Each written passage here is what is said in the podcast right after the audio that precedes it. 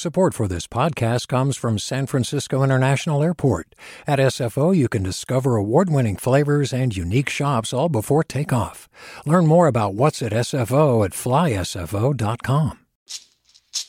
Hey, it's Glenn Washington from Snap Judgment. And if you love what you're hearing, and I know you love what you're hearing, please consider becoming a K Q E D member. Get special access to cool events, behind-the-scenes footage, and so much more. Plus, you'll sleep better at night knowing you did your part for the community you depend upon. It's in you. Please be in it. Visit donate dot k q e d dot org slash podcasts to sign up now. That's podcast with an S. Thanks. From K Q E D.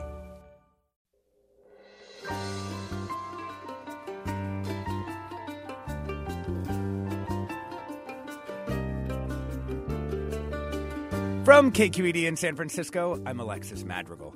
In his new book, The Loneliest Americans, Jay Caspian Kang posits two Asian Americas, one populated by upper-middle-class people who have made rapid economic and educational strides, and another group of immigrants and refugees who are barely hanging on to the bottom of American society.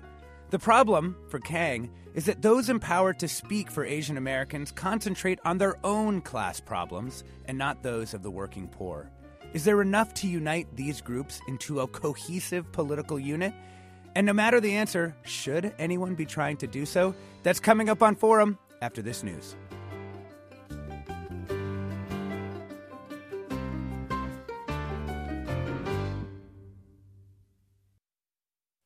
This is Forum. I'm Alexis Madrigal. Demographic labels are a double-edged sword. On one side, a bigger group, Latinos, Asian Americans, gives heft to political concerns. On the other, some terms may become so big that the connections between the people gathered under the banner are too tenuous to hold them together for any practical purpose. This is a debate we've been having endlessly in the Latin world, and so I was almost refreshed to find Jay Caspian Kang struggling with the affordances and restrictions of the term Asian American in his new book, The Loneliest Americans.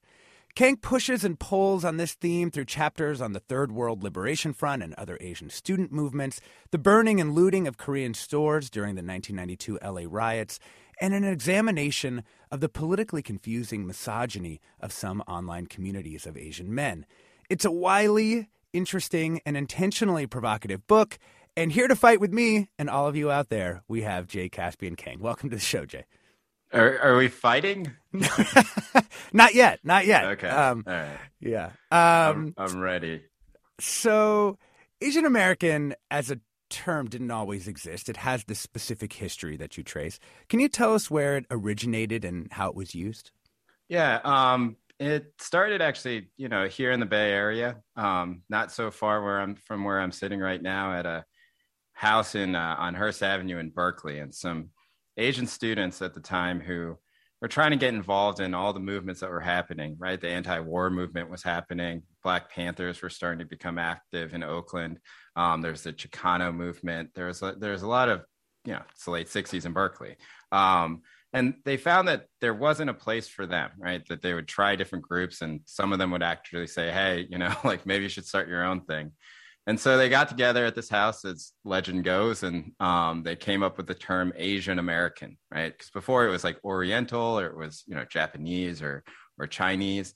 And uh, that term is the one that we use today, but, you know, its origins are in a very specific, you know, sometimes radical conception of, of what these people would be. Like, uh, you know, um, in one of the books that I read, it was described of by the people, you know, one of the people who was back there at the time, it was described as like, basically everyone, you know, all the others, right?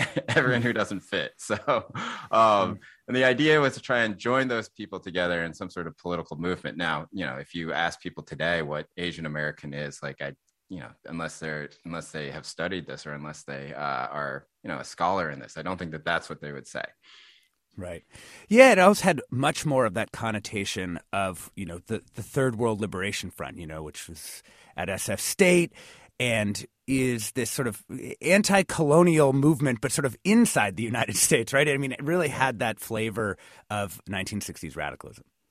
Right. And um, that was, you know, that was ultimately where a lot of these uh, early Asian Americans, and I'm, you know, I'm not saying that as the people, but, you know, the people who had sort of classified themselves such politically, they did put a lot of their energy into, you know, the student movements at at Cal and at uh, and at S F State around trying to get an ethnic studies program um, going, which I guess is relevant today in California, right? As of uh, as of last week, because of yeah, the, that's the right. bill to to to have all high school students take ethnic studies. Yeah. Uh, at the same time, in the nineteen sixties, you kind of draw this line of discontinuity in American history in nineteen sixty-five with the passage of the Hart-Celler Act. Uh, we actually have L B J. We have a cut of uh, Lyndon Johnson introducing uh, this act. Let's hear that. This bill that we will sign today is not a revolutionary bill. It does not affect the lives of millions. It will not reshape the structure of our daily lives or really add importantly to either our wealth or our power. So it's an amazing bill signing, right? L B J yeah. playing down this act, you know, it won't add right. to our wealth. It won't be, affect the lives of millions. You're sort of like, it's almost like an inversion of the classic bill introduction. But you actually note that this bill did change America in this huge way. Right. I mean, I, that, that clip is always so funny to me because I can't imagine, you know, signing something and just be like, hey, listen, you know, nothing's going to happen. You know, this is this is just nonsense that we're doing because uh, we're trying to make some people happy. But yeah, no, he was wrong, you know, and, um, you know, I hate to say it, but the people at the time, you know, who were the opponents of the bill, who were warning about like, you know, quote, floods of of migrants coming from Asia. Um, in all parts of the world that they didn't want people to come from, you know, they were right. You know, billions and millions of people did come because of the nineteen sixty-five uh, Immigration Act. And, um, you know, it, so, yeah, tell us what that did. Tell, like, just give us like kind of the basics on how this changed immigration, like kind of before and after. So before nineteen sixty-five, you know, you have uh, uh, starting in eighteen eighty, you know, in the, in the late nineteenth century with the Chinese Exclusion Act. Right. Um, before that, the Page Act. Uh, there's all sorts of restrictive laws um, on Asian immigration to the United States. And it was very, very hard to make it into the U S if you were Asian. Um, and most people either uh, came in through, you know, other means or or there are like tiny little quotas starting in the middle of the twentieth century that would allow in somewhere around one hundred people a year, right, from each country. And, uh, you know, it was so restrictive that like, let's say that you were like a Chinese person who grew up in South America, which is, you know, uh, not not common, but definitely happened. And you tried to immigrate to the United States, you would not be counted from the country that you're coming from there. You would just be counted as Chinese. So it's totally racialized, right? There's there's there's no other logic to it. And what the what the nineteen sixty-five Immigration Act did is that it removed those quotas um, and it opened up immigration for, you know, thousands more of uh, people a year.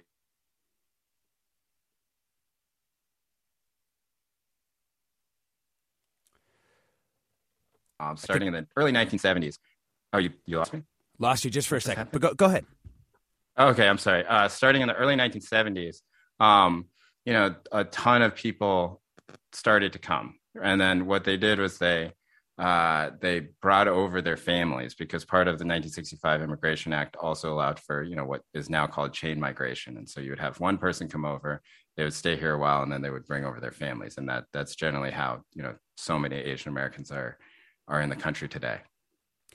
It's so, you know, you kind of call attention to the effects of this migration on the country, not only just sort of in, in terms of demographic composition, but on really on the social position of the Asian people who came before and after the act. Like, what's that sort of central move of the book? Um, I'm sorry, one more time? Yeah, like that just that people who came before and people who came after kind of have a, a just a different social position in the United States. Right. So uh, the first is that there's just many, many, many, many more people who came post nineteen sixty-five, right? So the people who came before nineteen sixty-five are a small number of people. Um, does not mean they're not important, but, you know, like they, they have been sort of dwarfed by the post nineteen sixty-five immigrants.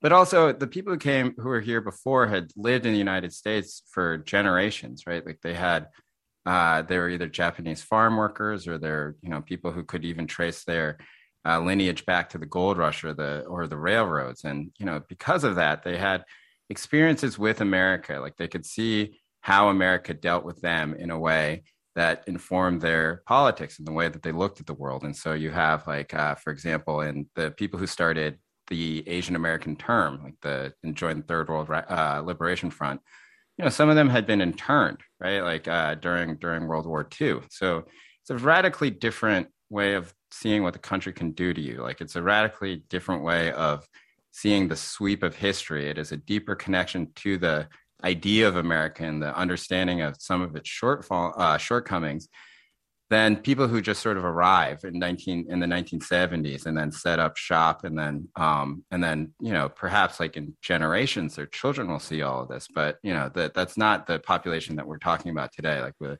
the population we're talking about today has extremely shallow roots in America. Hmm. And so you think because of that, they kind of can't grasp American oppression in the same way?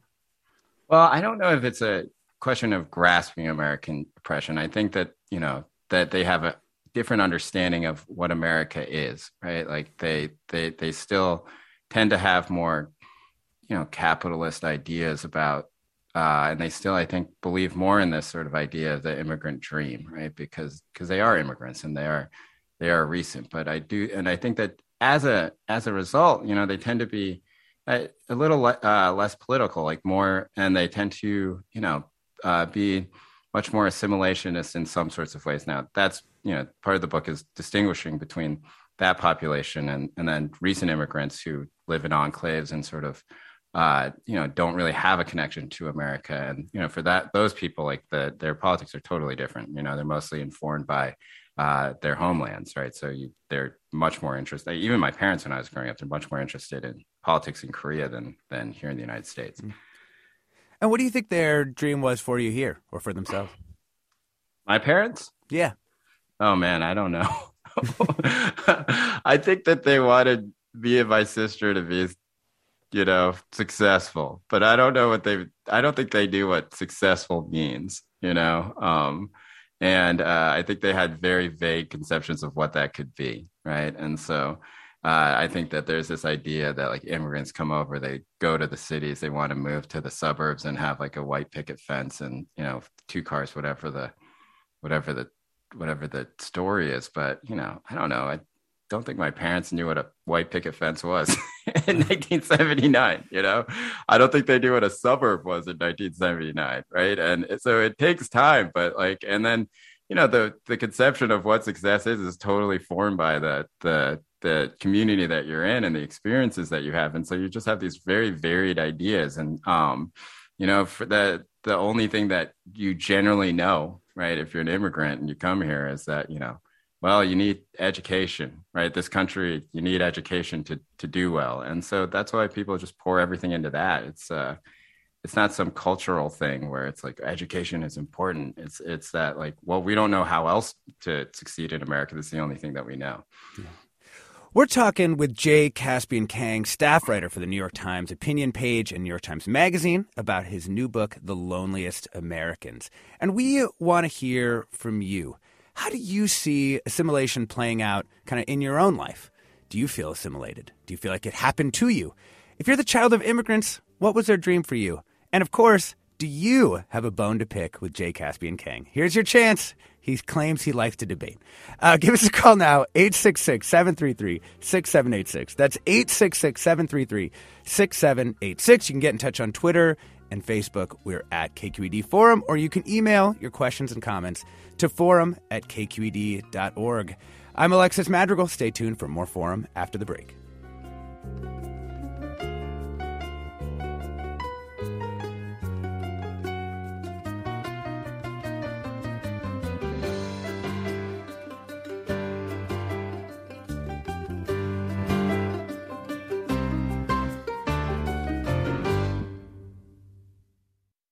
Support for Forum comes from San Francisco Opera. Set ten years after a school shooting, the critically acclaimed opera Innocence takes us into a complex emotional journey where our understanding of innocence and guilt is constantly upended.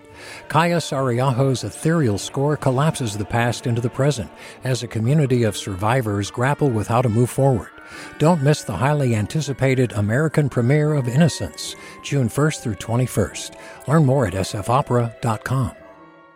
We've all got those parts of our house where the internet just won't go. Well, if you had wall-to-wall Wi-Fi from Xfinity, you could worry less about dead spots. Because with wall-to-wall Wi-Fi from Xfinity, you get fast speeds, reliable connection in every room, and power for all of your devices, even when everyone's online. That's wall-to-wall Wi-Fi, only with Xfinity. Restrictions apply. Not available in all areas. Actual speeds vary. Welcome back to Forum. I'm Alexis Madrigal. We're talking with Jay Caspian Kang, newish Berkeley resident, staff writer for the New York Times opinion page and New York Times Magazine. We're talking about his new book, The Loneliest Americans. So you wrote this book to provoke a kind of different kind of discussion than what you were seeing. What were you like writing against in the modern discourse? Well, you know, uh, I had been thinking about, I've been writing about sort of Asian American things for about ten years, right? Um, and uh, I had written a series of articles about, um, you know, one of them was about some fraternity brothers at Baruch College in New York City, who were all from Queens. They're all from, uh, you know, sort of immigrant enclaves. And they had done a fraternity hazing ritual that ended up with a kid who died. Um, and then I wrote a piece about, uh, you know, the Harvard affirmative action case. And in all of that reporting, you know, like I spent a lot of time in, in parts of Queens and Brooklyn that were heavily Asian and not particularly wealthy, right? Actually quite poor. And, you know, it, it occurred to me that uh, during all this time that, that, you know, there's such an imbalance of stories about and the way that we talk about Asian Americans uh, towards people like myself, right? Who well-educated family came over, certainly struggled quite a bit at the beginning, but eventually hit a upwardly mobile track. And then, you know, their children go to college and then their children end up doing okay in the world. Um, and that there needed to be some sort of intervention or else that we would not have any sort of coherent politics, right? Like uh, out, even, you know, outside of kids in Flushing and, and, uh, and in Sunset Park in Brooklyn, there's so many communities of Asian Americans and uh, all over the, the country itself that that that have a completely different set of priorities, right? A different way of talking about themselves, a different way of identifying themselves. Most don't even call themselves Asian Americans unless like they're filling out a survey or filling out some sort of census information. And so, um, yeah, the book is meant to be an intervention that we should, you know, either expand the category, uh, we should either refocus the category, or we should just get rid of it altogether because like, you know, like what, what, what does it really mean? You know, like, uh, like, um, you know, South Asian people, for example, right. Uh, people from India, people from Pakistan, people from, uh, Bangladesh, like, uh, you know, sometimes they're Asian American, sometimes they're not. If you walked up to somebody on the street and you said, what is an Asian American? I was standing there, they would point to me, you know, or if I was standing there with some of my friends who are South Asian, I'd say, which one of us is Asian? I bet ninety percent of them would, would point to me right now. That doesn't mean that that's right or wrong or whatever, but right. Like the, the, the, it's just to prove that the, the, the label is just so amorphous and, and, and so contextualized in that, you know, it, it ultimately ends up being almost meaningless after a while. So I'm curious, why didn't you write the book about those people, Asian Americans, who don't have money? Like, why not center the book there? Well, you know, I am a firm believer in journalism, but I do not, and as such, I do not believe in this sort of idea of uh, giving voice to the voiceless all the time, right? Like, I was not trying to write a savage inequalities type of book, right? Um, where, because I, I assume, you know, I imagine that most people actually do instinctively know that that there are poor Asians, right? Like, you know, like who delivers your food if you live in New York City, right? Like uh, and in the Bay Area, right? Like when you go down to Chinatowns, right? If you drive down through parts of uh, San Francisco, right? Like you see poor Asian people, right? And they're generally invisible. And so, um, you know, the, the book is not meant to be uh, a validation that those people exist. I, in fact, think that, that type of thinking is quite, quite, quite corny, you know, like just being like, hey, you know, here I am, I am presenting these stories to you. Like, I, I don't think that that is a good way to go about it at all. You know, I, I think that we should, we should understand that we all know that this is true, you know, and the book is really addressed to, you know, people, um, it is meant to be a wake up call for people like myself, right? And not just within the Asian American community, right? This is, this is any community, I think, has these issues, right? I, I talked to Um, yesterday, I talked. I did an interview with a with a black host, and he was talking about how those same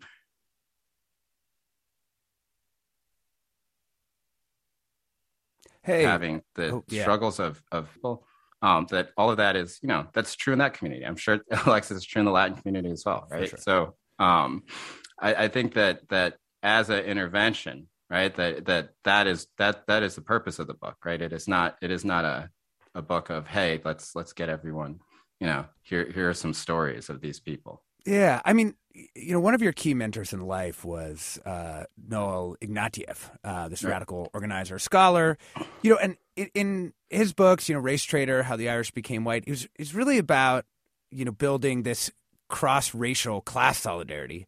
But you seem to be arguing in this book for building cross-class racial solidarity. Is that kind of the intervention? Right. Yeah. I, you know, I, uh, Noel was, uh, you know, friend and mentor. He's my history professor when I was a freshman in college, and you know, um, uh, his idea was, you know, like there must be some sort of way in which like, you can build politics around the working class that will allow them to, you know, at the time when he was working in factories, it was, you know, nineteen fifties, nineteen sixties.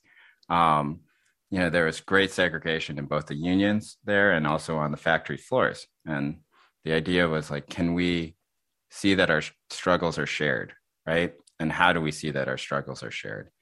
And I think that right now what we have in America is that we have a lot of sort of, I, I would not use this term, but I think this is what he would say. It's like a lot of bourgeois identity politics, right? We have, we have, like I said before, the concerns of a of a upper, upperly mobile, middle class, upper middle class group of minorities who sort of come out and they say, this is what's important for our group, right? So it's like, is it like who won an Oscar this year, right? Like how many how many people of X group won an Oscar? Or, you know, for Asian Americans, it's like, why is Scarlett Johansson in in all these movies playing playing Asian characters? Or it's like, I have all these microaggressions in the cor- corporate workspace, right? That's sort of the face, the mainstream face of Asian American politics.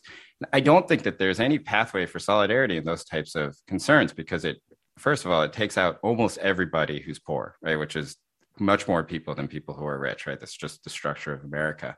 But also, I don't think that it's a particularly sympathetic way of going about politics, right? Like I, as an Asian American who, you know, has some proximity to Hollywood, like I don't care what movie Scarlett Johansson is is in. You know, my parents don't care. You know, my sister doesn't care. I don't many. Pe- I don't know many people who do care. And so, uh, and yet the people who do care seem to be the sort of, you know, loudest voice in these in each of these groups. And so, Um, is there a way to abandon that? Is there a way to sort of focus the the the politics around things that people do care about, right? Like like people who are suffering, like people who have lost their homes, like people who are homeless, people who, these are all things that, you know, people can sort of get outside of themselves and, and put some political energy into. And since every one of our groups has, you know, some people who are suffering, right? Uh, people who, people who are poor, then I think those are much more Uh, valuable ways of of looking at solidarity than like trying to do this, uh, you know, like identity identity thing where where it's so much focused on on people who have already sort of made it in America. Yeah. Let's bring in Makila from Berkeley. Welcome to the show. Hi, thank you for having me. Yeah, thanks for joining us. So I'm calling because I'm also an East Coast transplant, and I grew up in a house where my parents really instilled in my sister and I that if we are as American as possible, we will fit in and succeed, right? And it was the whole, you know, myth of the melting pot sort of thing. You know, they were part of that first wave of immigrants coming to the States. And um, so we did it, right? Like we didn't eat with our hands. We're Indian. And we, um, you know, and we spoke English at home exclusively. And mm-hmm. my parents were constantly trying to push us to have an American accent. And, you know, we were relatively successful with that. I mean, they themselves were kind of, we were kind of poor growing up. Um, and then I moved out here and I met sort of that next wave of Asians and discovered that I just didn't fit in. So, you know, the idea of, of trying to, you know, be a cohesive Asian American political base gets so complicated when you start to look at the different waves of immigrants that come to the States and the different lessons that we learn. Right. When I was growing up, you know, Mississippi Masala was like this big movie. And I happened to have a black boyfriend at the time, and people would yell, Mississippi Masala. And meanwhile, you know, at home, my parents were like, er, I don't think you should. Da, da, da, da. So, you know, it's just, it, it's a, you know, there's like all this like inside the home, outside the home, within the community, outside the community. And there's so much discomfort that it, you know, everybody's so in it that it's really hard to kind of look beyond that and say, oh, what's really happening? Yeah. And, you know, a lot of times also when you don't have success at work, there's this feeling for that first wave that, oh, what did I do wrong? You know, and then someone points out, well, maybe because they're racist. And you're like, what? No, I, but I'm American. Yeah, that's happened to me. Yeah. Michaela, th- thank you so much for uh, for that. I, I mean, I think, Jay, I think she kind of like teed you up. I mean, this is like this, this is the exact complex what? of issues that you're trying to kind of like pull apart, right? Right. What a wonderful call. I mean, you know, I I hope, you know, I don't mean to plug this just this way, but, you know, I, I have found that in the w- week that the book has been out, the most sort of heartfelt and the most, uh, the most, and honestly, the most reactions I've gotten are from South Asian people, you know, who, um, which is interesting because the book generally focuses on East Asian people. And um, I, I think that it is, you know, I think that the way I grew up in a very similar way to, to Michaela, it's, uh, you know, my parents were based, I grew up speaking Korean because my parents didn't speak much English, but then by the time I was eight or nine years old, it was just like English only, right? Um, It was, we lived in North Carolina. So, you know, at the time was not really a hotbed of, of Asian American, of Asian American people there. So, um, you know, like, and then, and then you do sort of come across new people. Like I feel this, you know, I've, in the book I write about this because I, you know, I walking around Berkeley when I moved here about two years ago. And, you know, I was like, wow, there's so many Asian kids on campus, you know, and it, it, like you, you, I'm forty-one years old, you know, you have, you have these different types of revelations all the time. And then you feel sort of embarrassed by it, right? Because you're just like, well, why wouldn't I know that this is true, right? Um, and that's just part of just growing up as like a as a minority in America, is that you sort of learn things at different paces and all the information isn't available to you. But, you know, the to address the second part of it, um, that sort of chaos, right? That sort of confusion, that sort of like there are no real connections, even not just between me, you know, like uh, me and and. and and poor immigrants, or me and me and you know South Asian people, or or me and people from like uh you know from from you know the Lao population, let's say, here in uh in the East Bay, right? That that we don't speak the common language, we don't have common foods, we don't have you know we don't have sort of we have different class structures. Like that that's that that's all true, right? We have a chaos in Asian America. And my argument, you know, is basically that that we need to, base, you know, like we need to we need to understand that this is true. We need to admit that this is true. We need to stop trying to build these sorts of identities around and say that we all are included in it, because we aren't. You know, like like if if we any type of Asian American identity that you want to build is going to exclude ninety percent of Asian Americans. And is that really a good way to go about it? Like, should we keep trying? That's a, you know, that's a question that I bring up in the book. Um, I mean, I and- guess the one answer to that would be, though, right, that there is just, you know, e- economically, many Asian American immigrants have done well. Like, you know, look at even the twentieth percentile, it's still right. Asian Americans are doing a lot better than than quote unquote Hispanic people or Black people. And yet we also know that racism persists, just like, you know, Michaela was saying on the on the call. And so it, it, what's hard is this sort of identity almost has to be formed as a, a counterbalance to the sort of white culture kind of coming at you, right? I mean, that also creates this sort of these strange shapes to this to this identity, no? Yes, I, you know, I'm not a person, you know, I'm not a class reductionist, right? Um, I think sometimes I get accused of being such, but I am not, you know, like I am not somebody who believes that all identity politics should be like, you know, uh, struck down and banned by law or something like that, right? Like I understand that people identify themselves in groups, right? And that in America, in a large part, those groups are going to be racialized because that's the country that we live in, right? And so part of the book is grappling with this because, you know, I do think the term is so useless. I do think it's so exclusive, and yet I think it's so personal to people, right? Like it's how they identify with themselves, and part of their life's journey is trying to figure out if they fit in this group or not. And I don't, I don't begrudge anyone for that process. I, I went through it myself. You know, I think I went through it quite badly, actually, compared to some other people. So I can't even judge people who I think went through it badly. You know, like I've maybe I went through it the worst of anybody, which is maybe why I you know, wrote this book. But um, but yeah, I I I do think that there, you know, th- my hope is that that if we do look at class more, right, if we do look at different ways of immigration, if we do say, hey, these people came over in this this this uh, in this era, and they came over from this country, and this is what the reason why they came over.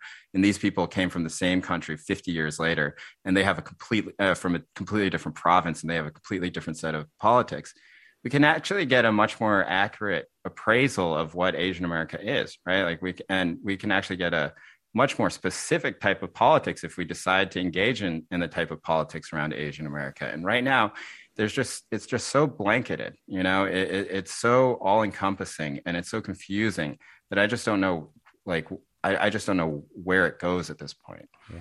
We're talking with Jay Caspian Kang, staff writer for the New York Times opinion page and New York Times Magazine, about his new book, The Loneliest Americans. And we'd like to hear from you. If If you have heritage in Asia, how do you feel about the term Asian American? Do you feel like it applies to you? Does it fit? As Jay just said, you know, as in your life journey, have you found that you actually fit into this group? Give us a call now, eight six six, seven three three, six seven eight six. That's eight six six, seven three three, six seven eight six. Or you can get in touch on Twitter and Facebook. We're at K Q E D Forum, or you can email your questions and comments to forum at K Q E D dot org. Want to add Sydney from Oakland into our conversation. Welcome to the show, Sydney. Hi, can you hear me? Yeah, we sure can. Go ahead. Great. Um, I just wanted to say, Jay, I read the book. I really love it. Um, it rang very, very true to me, and I've been uh, a fierce uh, advocate for the book um, among my friends and colleagues. Thank you, um, Sydney. Are you Sydney? Are you Korean?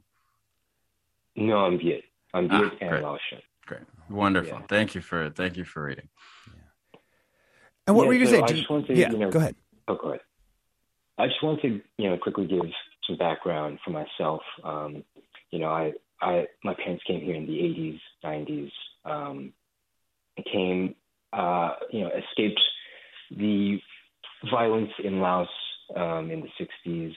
Went to a refugee camp in Thailand, moved to France, and stayed there until the eighties.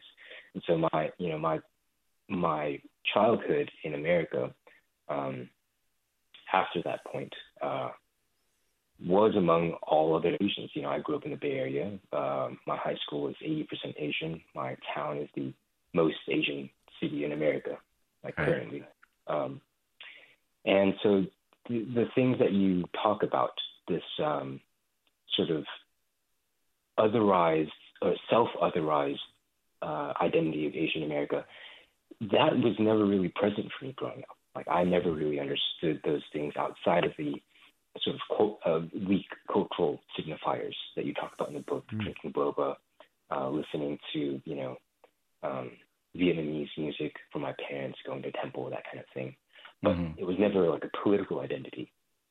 And so, you know, you talk about sometimes that you were never really racialized until you met, you know, um, like a black person, uh, and, uh, you know, not in a flippant way, but, you know, you, the, the racial reality of America never came to you until you really um, faced it face to face in stark terms. And for me, um, the sort of projections, the um, forcedness of the Asian American identity as this internally inherent political subject, it's totally inco- incoherent for me because I never had to face those racial realities yeah. growing up. Wait, hey, Sydney, hang hang with us. We're going to have to go into the break, but hang with us. We're talking with Jay Caspian Kang, staff writer for the New York Times opinion page and New York Times Magazine, about his new book, The Loneliest Americans. I'm Alexis Madrigal. We'll be back with more Forum right after the break.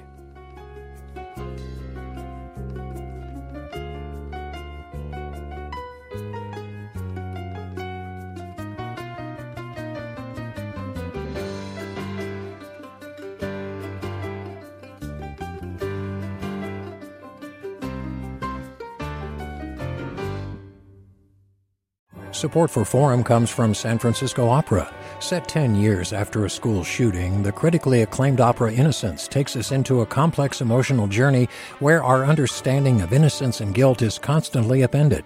Kaya Sarriaho's ethereal score collapses the past into the present as a community of survivors grapple with how to move forward. Don't miss the highly anticipated American premiere of Innocence, June first through twenty-first. Learn more at s f opera dot com. We've all got those parts of our house where the internet just won't go. Well, if you had wall-to-wall Wi-Fi from Xfinity, you could worry less about dead spots. Because with wall-to-wall Wi-Fi from Xfinity, you get fast speeds, reliable connection in every room, and power for all of your devices, even when everyone's online. That's wall-to-wall Wi-Fi, only with Xfinity. Restrictions apply. Not available in all areas. Actual speeds vary. Welcome back to Forum. I'm Alexis Madrigal. We've been talking with listener Sydney from Oakland, as well as with Jay Caspian Kang, staff writer for the New York Times opinion page and New York Times Magazine, about his new book, The Loneliest Americans. And, uh, Jay, I wanted to give you a chance to respond to something that Sydney said, which was about sort of how you became racialized as, right. a, as a small child, like how you came into kind of racial consciousness, I guess I would say. Well, um, you know, I think that as a child, I had some understanding that I was not white, right? But it never crossed my mind because my parents were, as I said, so fully assimilationist. And there was this great contradiction that I think a lot of people will identify with if they grew up in immigrant households, where it's just like, okay, we speak Korean at home. My parents don't speak much English, right? But um, their message to to me is like, none of this matters, you know, like you're just as American as everybody else. And, you know, you believe it because you're a kid, right? And, you know, I, I, this is not everybody grew up this way, right? But I certainly grew up this way. I think a lot of people will identify with this. And, um, you know, I was thinking about this the other day where, um, you know, the I remember that by when I was six or seven years old, we moved to the suburbs for a little bit in Boston. And, um you know, one of my first real clear memories was standing at the bus circle and seeing the Metco bus come up, right? Metco was the busing program in, in Boston. And, um, you know, seeing Black students get off the bus and, and, um, you know, I, it was, it, I, I, you know, I remember it even right now, like, you know, some sort of Proustian moment, I guess, but like, it's flying back to me and it's, you know, like, I, I just remember thinking at that time, right. That, that maybe I am not like everyone else at this school, but I am also not those people, right? And that that is just a profound experience, you know, like it, it, it, it, it, it first of all, it, it's like, well, I'm not either, right? So what, what side am I going to choose? And at the age of six, you don't really think, you know, you're like, well, I don't know, I'm six, you know, but the thought does happen and it forms, you know, it, for me, at least it, it formed basically everything that I thought. Right. And it yeah. continued when we moved to North Carolina, where at the time there were almost no Asian families in our town, but there are a lot of Black families as well. Um, and then there are a lot of white families and, and uh, th- you know, that sort of idea where, where you, where you start to try and figure out where that is. Right. Um, I don't know. I think it's a process that all, all immigrants go through. You know, do you ever feel jealous of people like Sydney who grew up in heavily Asian communities? I mean, we moved from like a super Mexican part of L A when I was a kid, a town called Silmar, to like a totally right. white place. And I oftentimes wish we'd stayed. You know, I, I think it would have been culturally helpful for me. Oh, yeah. Yeah. All the time. You know, one of the one of the things that people, you know, sometimes accuse me of is being like self-hating, you know, and then they say, well, I grew up in an enclave around all Asian people. We had a wonderful time. And, um, you know, I don't have all these hangups that this guy has. And, you know, to them, I just say, yeah, that's probably true. You know, um, it's a strange thing to like make fun of someone about, you know, like, uh, you know, oh, you're all messed up. And like, yeah, you know, I'm pretty messed up by all of this. I'm sorry, you know, um, try to try to write something about it, but you know, you don't have to be mean to me about it. Like, um, but yeah, you know, I think that the kids who grew up in those types of enclaves definitely have a different type of, uh, not, I don't think they have a different conception of what Asian American is necessarily, but they certainly have a different, you know, I don't think they're, yeah, they, they, they may, many of them may be spared from, you know, a lot of the neurosis that, that those of us who grew up like me and you go through, you know. Let's bring in Joseph from Sacramento. Hey, Joseph. Hello. Uh, this is actually, uh, Joseph from the Bay Area, uh, originally from, um, San Jose. Oh, hey. Uh, okay. Joseph from San Jose. I apologize. yeah. Um, Filipino Americans, you know, that, that term is, is interesting. Um, we had more affinity with the blacks than the Latinos coming up in San Jose in the seventies. Right. Um, you know, I think because of our colonial relationship, with, with Spain and, and the U S And, you know, uh, my peers, we were all uh, military brats. You know, we our fathers immigrated to the U S via the U S uh, military service. Hmm. And it's interesting, in high school, you had the Asian club, and then we had our own club. We had the Filipino Students Association, and it confused everybody. They said, why you not with the, the Chinese and the uh, the Japanese? You know, and we would do this thing. We said, we're Pacific Islanders. You know, like we had no sense of geography. You know, and we were we, we we were very very chauvinistic about about this idea of being Filipino. Right. You know, and we didn't really connect with the the other Asians. And I think a lot of it was a a sort of this this this uh, this class distinction with with, with with with some of the Filipinos versus the the other Asians. Huh. You know, a lot of us came from very, you know, working class type uh, uh, situations. You know, uh, I'd have to say that the U S military service is was a blue collar organization in the seventies. You know, yeah. you you didn't make a lot of money being a, being being a being a military man. You know, so, Joseph, as time went on, can I ask you how you've ended up identifying? Have you, over time, been like, all right, fine, I'm Asian American, or have you stuck, no, I'm Filipino American? Uh, I think I'm I'm pretty much still, you know, uh, holding on to that to that Filipino American thing. But I will I, I will have to say, though, the uh, the current generations, they're a little bit more, uh, you know, they, they, they tend to to connect to that particular identity, but there's a cost to that. I would say the cost of that is when you're thrown into this uh, Asian American box, there's some positives, but there's also some negatives. Like currently, you know, you have the whole uh, Asian hate thing. Yeah. There was a time when, when Filipinos, they didn't touch us because, because I'm not trying to brag, but they knew that, that we, we were the Asians you didn't mess with.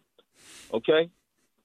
But then, you know, now, it's like it, it, it seems like there's this mentality that, that, that, that people can harass Asians in general with, with impunity.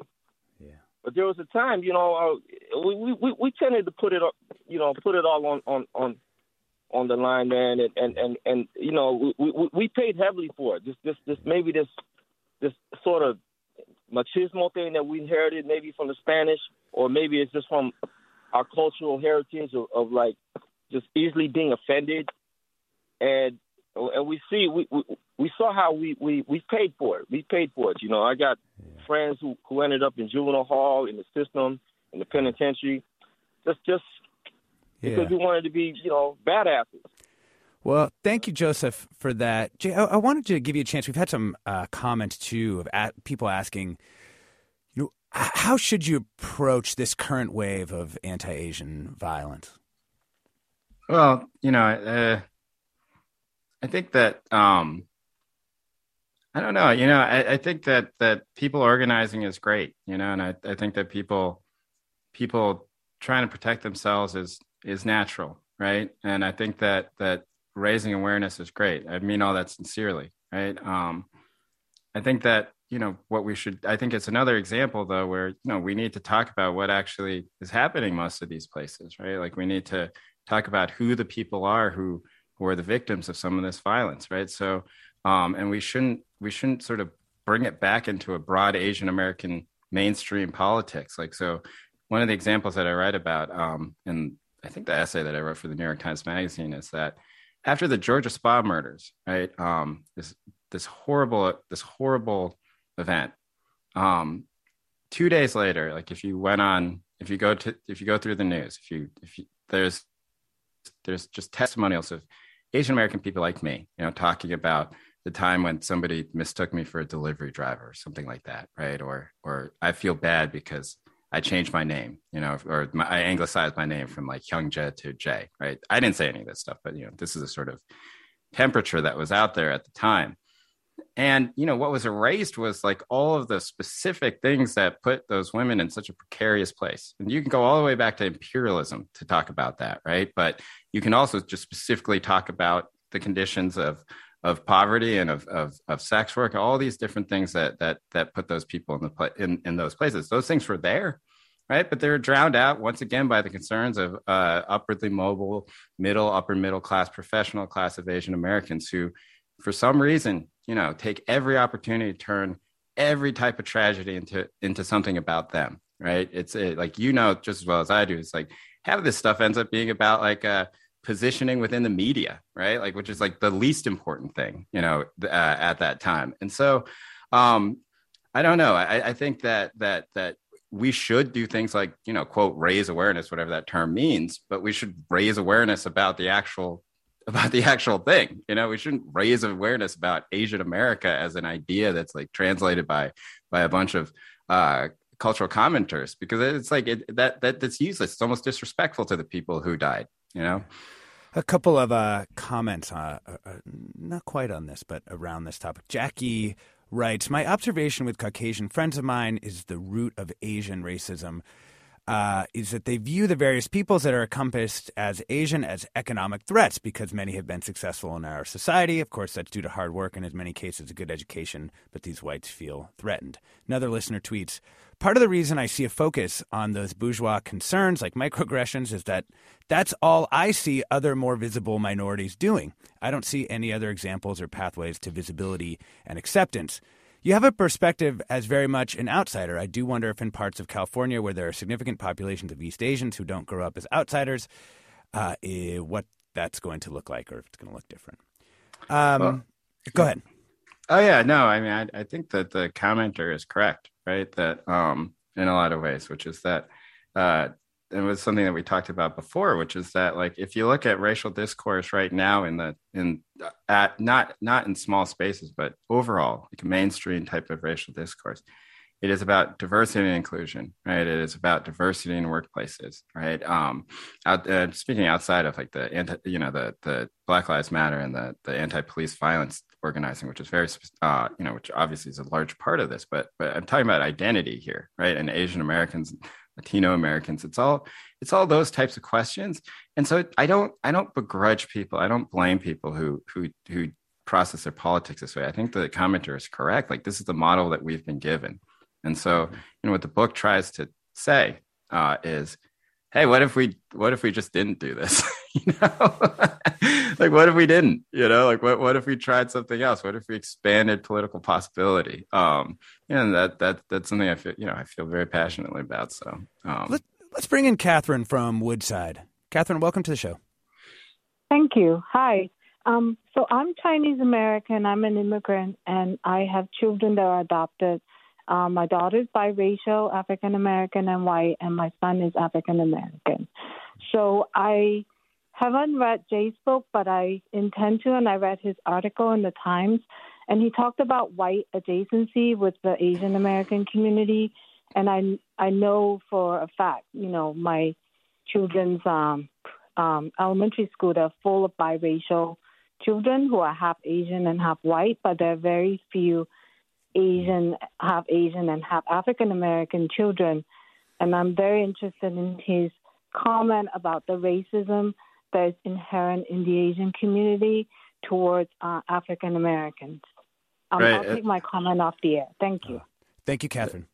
Right. And I'm sure, as Catherine knows, it's not just uh, African-Americans, Black people. It's also, you know, it's intensified in a lot of ways when, when the people are biracial, you know, when, when they are half when they are half Black and half Asian. So, um, you know, this is true in Korea, right, where uh, the children of, you know, generally G Is who are like this, this might have been a generation before, but like uh, people who are born in Korea are half Black, you know, they they they suffer a form of racism that I, I think would be shocking even to people here in America, um, and discrimination. And that does transfer over because, you know, same people are here in America, right? Like those people were raised in, in Korea. And so, Um, in terms of, of, of, you know, uh, I, and I think that it is a, I think that it's something that needs to be like, I don't think that it needs to be something that is only discussed, right? Like, cause like that's sort of the, that's the, that's the sort of tagline that happens right now, which is that we need to talk about anti-Blackness in the Asian American community. And, you know, I don't, I've never really understood what that means, you know, like just go home and talk to your parents and say, hey, like, don't do this, right? Like, I, I think that there are better possibilities to address that. And, you know, one of them is to sort of say, like, what what things do we all have in common? Like, what are our shared struggles, right? Like, how, how do we identify with one another? And, and, and, you know, like that, that sort of work is just not done. Like, we almost assume that there are no commonalities, right? We almost assume that there are no pathways to solidarity, and that the only thing that matters is for the person to stop saying racist things, right? Like, I don't know. I find that such a limiting way to think about it. And, and, but I do think that it is sort of the mainstream way to think about it right now. And, and, you know, like, I, I just think it's bad. You know, I think it's bad. That's all. John, John from San Francisco. Welcome to the call. We got lots of people running through them now. John from San Francisco. Yeah. Welcome. Hi, John. Uh, yeah. Um, my question is, um, for, uh, for Koreans who, who immigrated here, like in the, my parents uh, immigrated here in nineteen fifty-six, and the whole assimilation process, I mean, was like what Akilah says.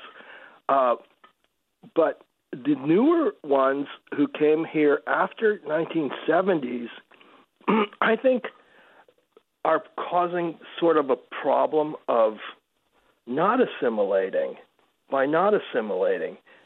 And I just wanted to hear if he had any comments about that.